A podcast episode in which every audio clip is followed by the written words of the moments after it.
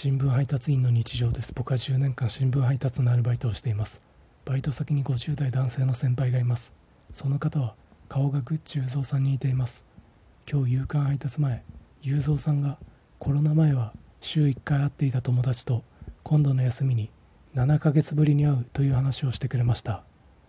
週1回会っている時はその友達と毎週の休みにラーメンとお酒を暴飲暴食していたみたいです。その話をされている時雄三さんの目は主人公みたいにキラキラしていました。